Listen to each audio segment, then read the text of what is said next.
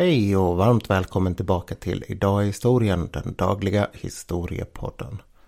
Jag heter som alltid Nils Hjort och idag så ska vi bege oss tillbaka till en händelse som är ganska märkligt bortglömd.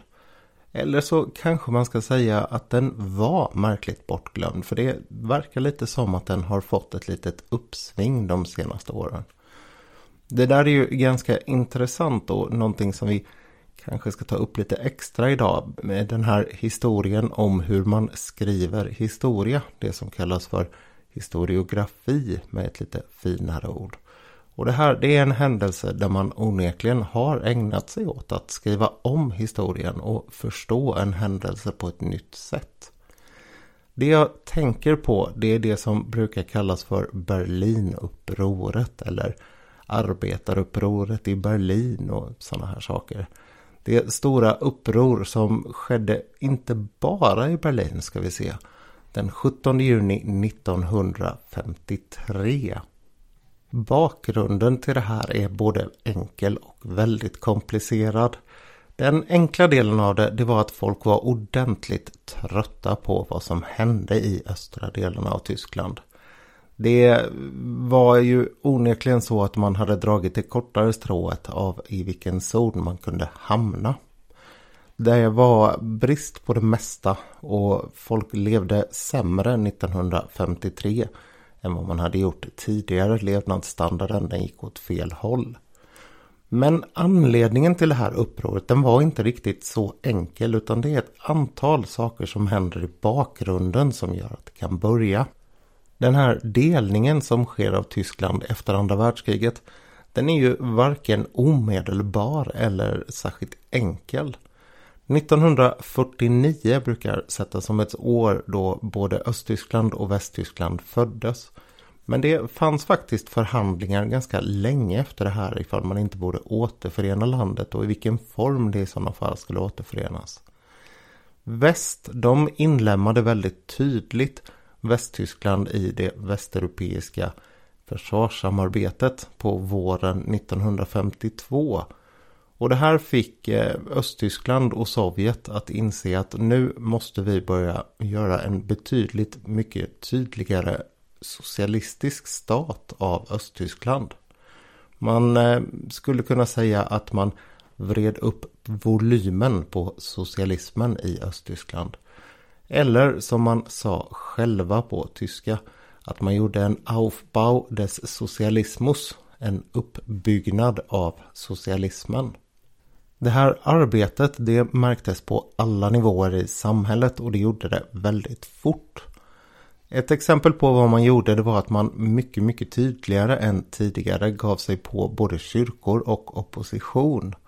Det fanns ju ständigt en skräck i öststaterna för att man skulle få en motvikt till statsmakten eller centralmakten. Och det är ju alltid ett bekymmer när det finns folk som har andra typer av auktoriteter i sitt liv. Eller andra idéer kanske man ska säga när det gäller opposition. Så förföljelsen av oliktänkande den ökade efter det här.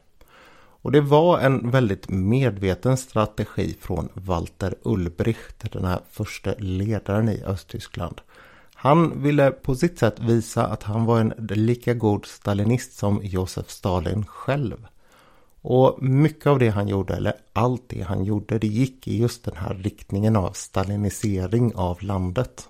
På samma vis som Stalin hade gjort i sitt land, eller i sin union ska man väl säga, så började man nu att kollektivisera och ta över jordbruken. Samma sak med företagen i en betydligt högre grad än vad man hade gjort under åren efter kriget.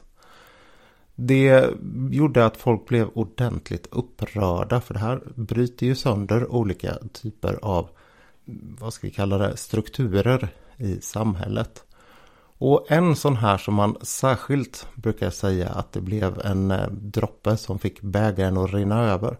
Det var någonting som man kallade för Aktion Rose. Operation Ros kan man nog säga.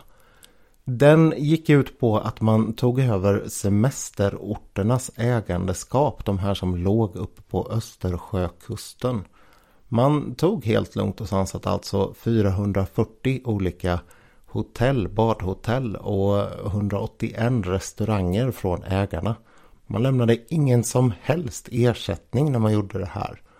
Och det var partieliten och olika typer av personer som man ville va- hålla gynnade som fick de här husen. Och det här var bara månader före det här Berlinupproret. Och man kan ju väldigt tydligt se här hur märkligt det blir när man gör en sån här sak. För här tar sig alltså ledarna friheter att skaffa sig fina hem på kanske den mest, åtminstone i norra Tyskland, åtråvärda delen att semestra på. Samtidigt så har då levnadsstandarden gått bakåt i Östtyskland. Man har höjt skatterna, man har ställt högre krav på hur mycket man ska jobba och lönerna har stått stilla. Dessutom så råder det livsmedelsransonering och folk är ganska förbannade helt enkelt. Mycket av den här bristen beror också på att man försöker göra om D D R till ett storindustriland. Det är en del av Tyskland som aldrig har stått för storindustri. Det är helt andra delar som har varit viktiga och rejält tung industri i Tyskland. Och det var, fanns liksom inte de rätta förutsättningarna och framförallt inte när det fortfarande var åtta år efter ett krig som ordentligt skakade om landet. Så man lyckades inte ordna vare sig råvaror eller eh, energi på det sättet som behövdes. Till exempel så blev det stora elavbrott när man skulle försöka dra igång den här industrin. Och man måste hela tiden tänka på att ett stort bekymmer för Östtyskland, det var ju att det fanns ett annat Tyskland vägg i vägg så att säga. Och i Västtyskland så hade man nittonhundrafemtiotre börjat märka av en rejäl höjning istället av levnadsstandarden. Östtyskarna var väl medvetna om det här och under åren nittonhundrafemtioett, femtiotvå, femtiotre så är det precis under en halv miljon personer som flyr inom det gamla tyska landet, alltså från öst till väst. Sen händer det några saker här på våren ytterligare som är viktiga. Det ena det är att Stalin dör. Han har ju en väldigt patetisk död. Han ligger innanför en dörr och ingen vågar egentligen gå in och titta hur det är med honom. Och han har fått slaganfall och kan inte kommunicera att han är dålig. Det är en annan historia. Men den här döden den skapade ju ett form av vak- maktvakuum i Moskva. Och precis när Ulbricht då försöker bli en god Stalin så ändras uppfattningen om i vilken riktning Sovjet ska gå, eller möjligen riktningarna, eftersom det är så många som slåss om den här makten som finns. De signaler som når Östberlin från Moskva, det är Malenkov som står för dem. Och han säger att ni måste lugna ner takten på det här nu, den här Aufbau des Sozialismus. Därför att folk börjar bli väldigt, väldigt upprörda och det kommer leda till ett bakslag. Man lyckas få Walter Ulbricht att ly- lyssna. Det trots att han även av de mest hårdnackade av kommunisterna påstods vara ett av de värsta svin som finns. Lavrentij Beria har till exempel sagt att Ulbricht är en sån jävel så att han skulle kunna sälja sin egen mamma. När Ulbricht gjorde den här inbromsningen av sin socialisering eller kommunistifiering eller vad man vill kalla det hela i Östtyskland så gav man den nya politiken ett annat namn. Hastigt och lustigt så fick östtyskarna vänja sig vid att Aufbau des Sozialismus åkte ut genom fönstret och inkom istället Neuer Kurs, alltså den nya kursen. Den här nya kursen den presenterade man den elfte juni i den stora tidningen i Östtyskland som hette Neues Deutschland, det nya Tyskland. Och den här omläggningen den tolkades olika av olika personer. Folk som var partitrogna partimedlemmar eller lägre partifunktionärer och inte riktigt visste vad det var som hände i bakgrunden och hemma i Moskva. De såg det här som att man hade tappat makten och förtroendet och blev ganska oroade av det här. Vanligt folk eller folk som törstade efter frihet och möjlighet att leva lite mer lyxigt eller vad vi ska kalla det, lite mer rikt. De såg istället det här som att det var eftergifter riktade mot deras krav och dessutom ett närmande av väst. Och det här satte en hel del saker i rörelse. Mindre än en vecka senare så publicerar en annan tidning, Die Tribüne, alltså Tribunen, en artikel där man tar upp de nya kraven på arbetarna. Och återigen så höjer man kraven. Man ska jobba tio procent mer men inte få någon extra lön. Nu sätter det fart ordentligt i Berlin. Och det börjar ske lite spontana strejker. Den östtyska ledningen, de häpnade vid det här laget. De tänkte att det var ju bara lite så här normal självkritik man hade ägnat sig åt. Och det var väl egentligen ganska sunt, men folket de hade ju istället uppfattat det här som ett tecken på vekhet, och de här demonstrationerna de växte fort. De fick dessutom extra skjuts av att man i Västberlin sände radio med hjälp av amerikanerna, och den här radion den nådde hela, hela Östtyskland. Och där började man nu att trycka ut idén om att man skulle göra uppror på olika sätt och vis. Vilda strejker och demonstrationståg var det vanligaste. Och natten mellan den sextonde och sjuttonde juni blev ganska orolig. Det var väldigt många som oroades för vart det här skulle ta vägen. Och det gick så illa det kunde egentligen för den östtyska ledningens sätt. Det spred sig till lite olika uppgifter om det här, men omkring sjuhundra städer och byar och någonstans uppemot en miljon människor som demonstrerade. Och det är här som den här historiografi-idén kommer in, därför att en viktig del av hur man har förstått det här, det var att det var ett arbetaruppror i Berlin. Men efter att muren föll och efter att man har börjat forska ordentligt på den här händelsen, den var ju inte längst upp på prioriteringslistan när D D R kollapsade, utan det fanns ju mer spännande saker att forska omkring. Men ju mer man tittade på det här, ju mer insåg man att det här var en verkligt stor händelse, en händelse som hade haft både en geografisk och folklig utbredning som man inte hade förstått riktigt i väst. Och dessutom så hade man inte förstått att den gick bortom de här arbetarkraven, alltså den här eh, sökandet efter att inte behöva ha en förlängd arbetstid och att bli av med livsmedelsransonering och sånt.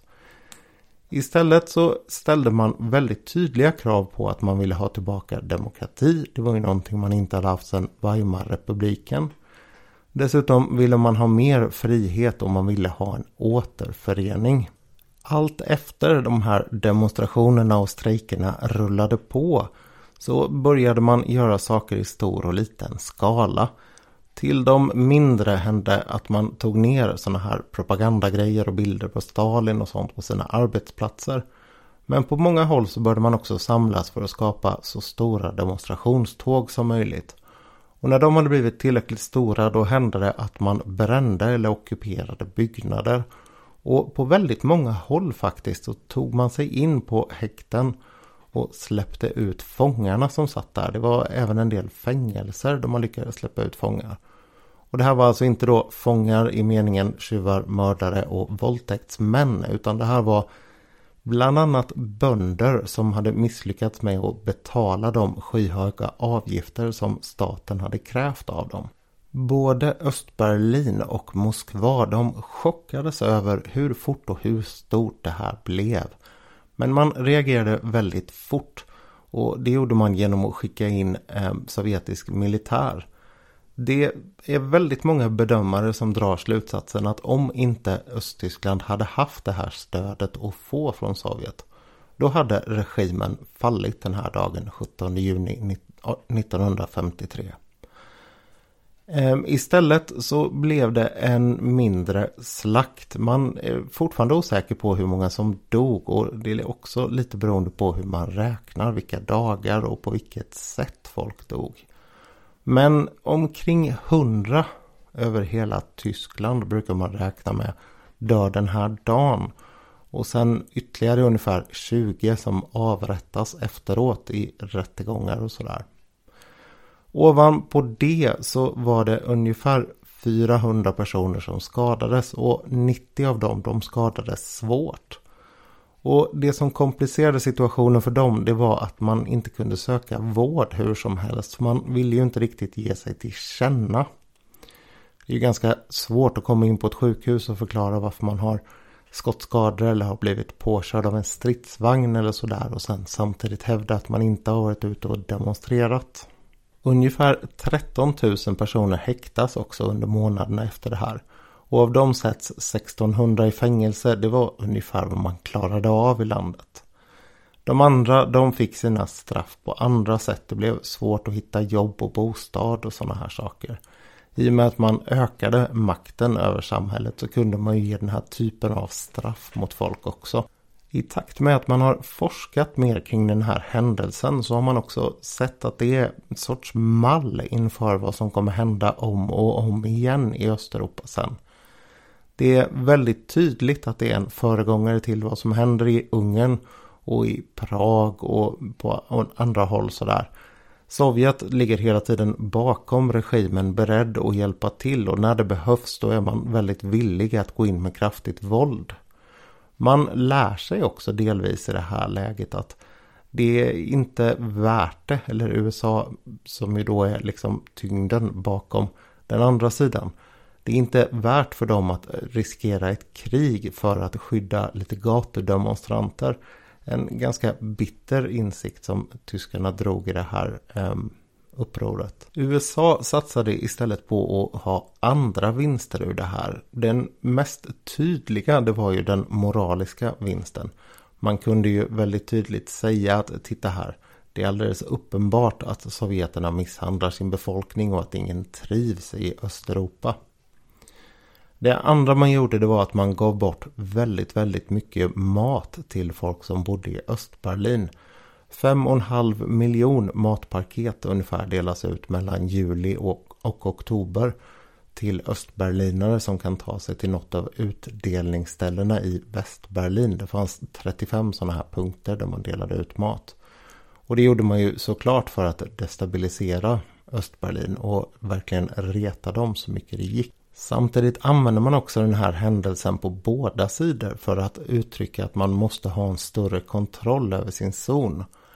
I öst så lyckades Ulbricht klara sig kvar genom att säga att titta här hur det gick när ni sa till mig att jag skulle slappna av så gick det åt skogen. Jag måste få fortsätta på min hårda linje.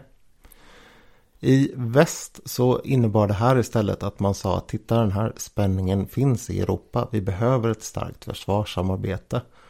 Och där var det bland annat Frankrike som hade stått och velat lite om hur man skulle gå i det här samarbetet. För den tyska befolkningen så blev det här ett stort och väldigt jobbigt sår. Man stod där ganska handfallen och insåg att man helt och hållet låg i händerna på de här segrarmakterna. Och att det skulle leda till betydligt jobbigare situationer än man hade tänkt sig. I Västtyskland så döpte man om en av de stora gatorna i Berlin till Straße des sjuttonde juni. Den är fortfarande, tror jag, kallad för det. Och den går då rakt igenom Berlin upp mot Brandenburger Tor som var en av gränsstationerna emellan. Man ändrade också eh, nationaldag, eller införde en ny nationaldag får man väl egentligen säga här, eftersom Västtyskland vad jag vet inte hade någon innan detta. Och det man firade då, det var en dag för det tyska folket och för återförening. Den här dagen, den har man sen kvar till Tyskland har återförenats och byter sen till nionde november, den här dagen då muren faller. Och i Östtyskland så minns man istället den här dagen som dagen när det fascistiska och hemska väst på alla sätt uppviglade befolkningen, men man lyckades övervinna dem. Och det här var den linje som man körde på stenhårt, att det var sovjet eller förlåt västeuropeiska spioner och uppviglare som låg bakom det här. Märkligt nog som sagt så har man inte heller då från väst förstått att det här var en väldigt bred, alltså långt bortom bara arbetarkravpror, som dessutom spred sig väldigt stort geografiskt. Det är ganska intressant hur historia kan förändras på det här sättet. Eller förståelsen av historia. För den östtyska ledningen så innebär det här också att den rädsla man har känt för att förlora kontrollen blir grund för att man ska på olika sätt då kontrollera sin befolkning så mycket som möjligt. Det är också väldigt tydligt att man är väldigt beroende av stödet från Sovjet. Och det finns en viss ironi i att när Gorbachev kommer till makten så säger han till Honnecker, mannen som kommer efter Ulbricht, att eh, ni får faktiskt klara er själva nu. Vi kommer inte göra någonting när de här Leipzig-kravallerna börjar. Och det är ju egentligen den första förändringen av den här eh, grundläggande idén som man inför här med att gå in med hårt våld och direkt styra upp en situation som riskerar att gå överstyr. Och att det faktiskt leder till att Östtyskland faller på åttiotalet. Och med det så återstår bara för mig att som vanligt tacka för att du lyssnade idag. Det är alltid trevligt. Kom ihåg att rekommendera podden för alla som ni tror kan vara intresserade. Gå gärna in och ge den betyg också på det ställe där ni lyssnar. Det är väldigt trevligt när ni gör det. Om någon vill komma i kontakt med mig så kan man antingen göra det via Instagram-kontot för den här podden. Och man kan också skicka ett mejl på nils at n hjort punkt se. Jag har fått lite tips där på ämnen som skulle vara intressanta att ta upp. Och jag ska ta tag i det där och fundera lite kring det. Det är alltid trevligt när sådana tips kommer in. Ehm, tills imorgon och ett helt annat ämne någon helt annanstans. Ha det så gott